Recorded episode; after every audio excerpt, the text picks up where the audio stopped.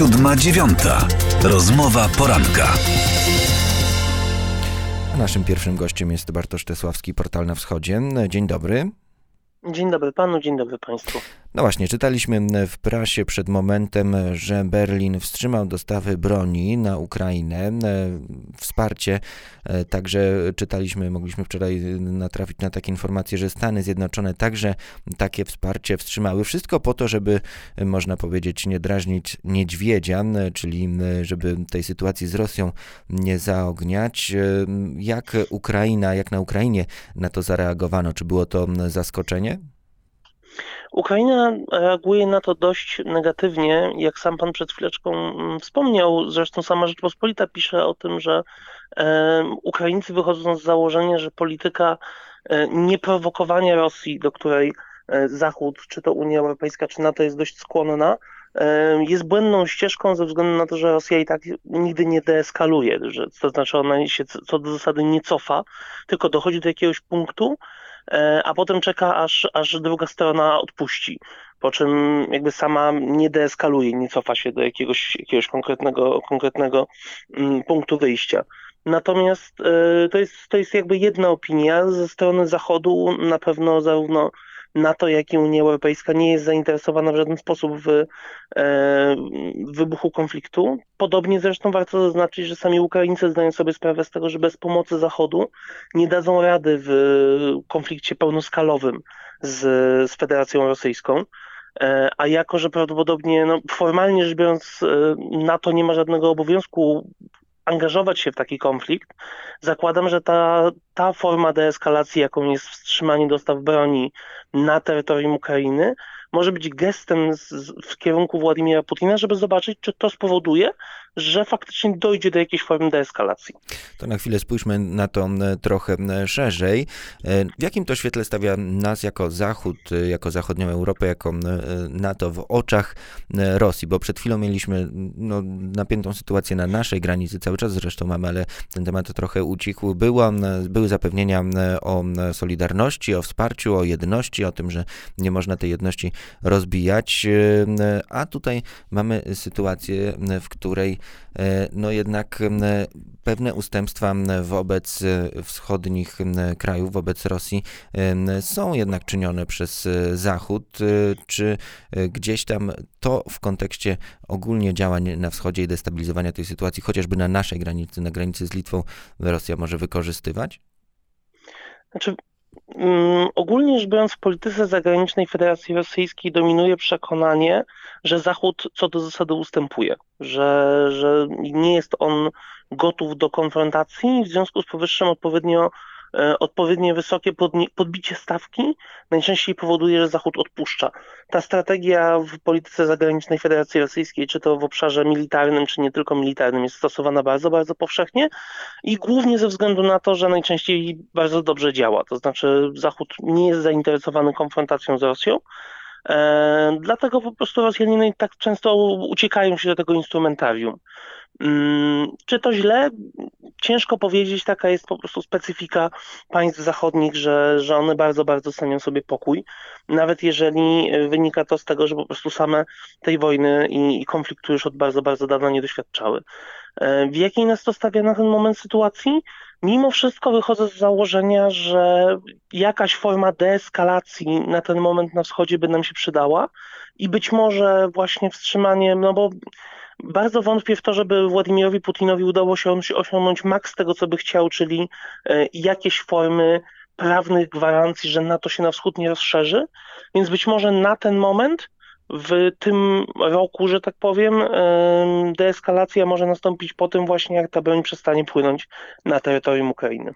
A jak wygląda sytuacja wokół Ukrainy, na granicy z Ukrainą? Chodzi oczywiście o to, co się dzieje po stronie rosyjskiej. Czy te przygotowania, czy ta koncentracja sił cały czas e, trwa? Czy one tam napływają i no tutaj między, w międzyczasie trwają te rozmowy, e, trwa próba deeskalacji, ale gdzieś tam z drugiej strony cały czas e, Rosja się przygotowuje? Zgodnie z informacjami, które do nas dopływają, tak. E, cały czas jest problem związany z koncentracją wojsk.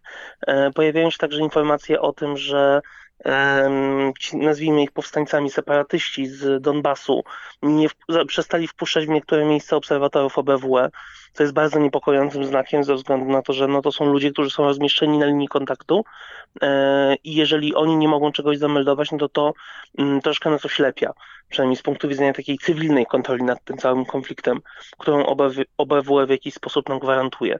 Więc to są cały czas niepokojące, niepokojące sygnały e, i tak cały czas stawka, powiedziałbym, jest, jest bardzo wysoka.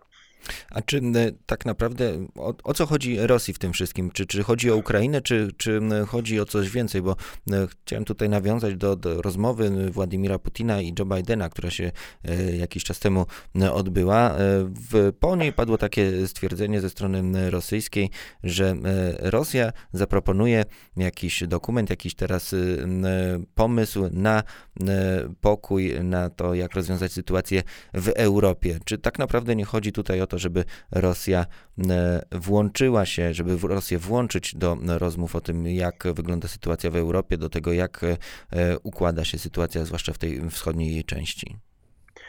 Wydaje mi się, że mm, w tak zwanej wschodniej części Europy, jak to pan określił, czy po prostu na terytoriach, które Rosjanie uznają za swoją mm, wyłączną strefę wpływów, e, Rosjanie przechodzą od prób utrzymywania państw, że tak powiem, balansujących, jak na przykład, nie wiem, mieliśmy jakiś, jakąś formę eksperymentu z e, Armenią, mieliśmy e, Białoruś, która jeszcze do niedawna w miarę swobodnie balansowała między wschodem i zachodem, przechodzą Rosjanie do konsolidacji swoich sojuszniczych państw. Tak? Już teraz Aleksander Łukaszenka, przypominam, mm, zapowiedział, że będą tworzyli z Władimirem Putinem nowy, lepszy Związek Radziecki e, i tak dalej, co, co po prostu oznacza, no, dla Białorusi jest to już sytuacja praktycznie kompletnie bezalternatywna.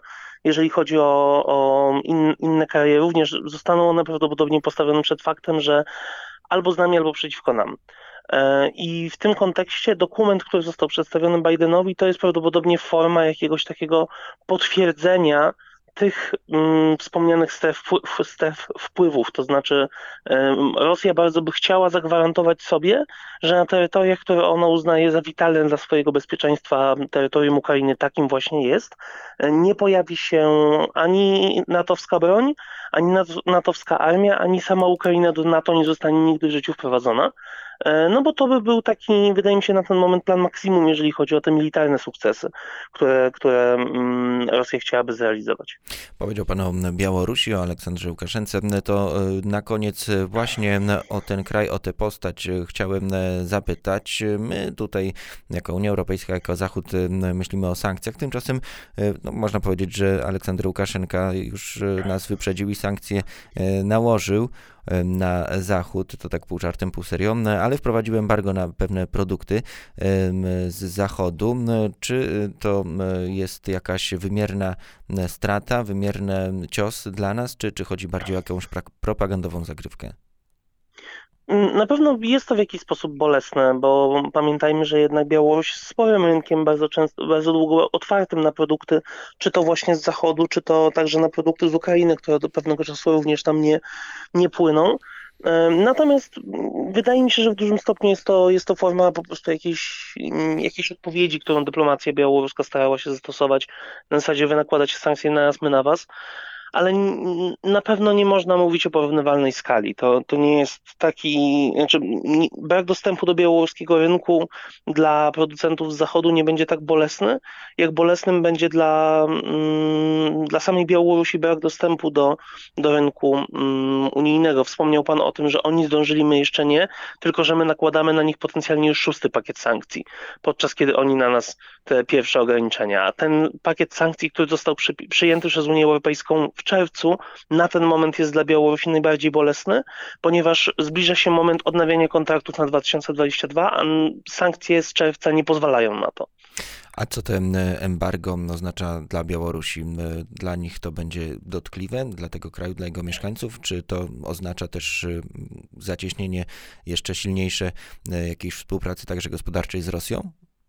Mm, dla Białorusinów w tym, jako że te sankcje w dużym stopniu objęły towary, powiedziałbym takie konsumpcyjne, mm, to w tym momencie dla Białorusi oznacza przede wszystkim jeszcze większą dominację na półkach towarów rosyjskich, bo głównym partnerem gospodarczym pod tym względem jest właśnie Rosja, więc jeżeli zabraknie tańszej żywności, dajmy na to z Ukrainy czy czy jakichś takich produktów bardziej wysoko przetworzonych z zachodu, no to w tym momencie Białorusini będą skazani na swoją własną produkcję, tudzież ewentualnie na produkcję jakichś innych państw Unii Eurazjatyckiej albo właśnie na produkcję rosyjską. I ta ostatnia zapewne w znakomitym stopniu wyprze wszystkie, wszystkie inne produkty z białoruskich półek co będzie oznaczało oczywiście dalsze uzależnianie się na różnych polach od od dostawców i od, od producentów z Federacji Rosyjskiej, ale mam wrażenie, że na ten moment Mińsk nie przejmuje się tym już tak bardzo jak kiedyś.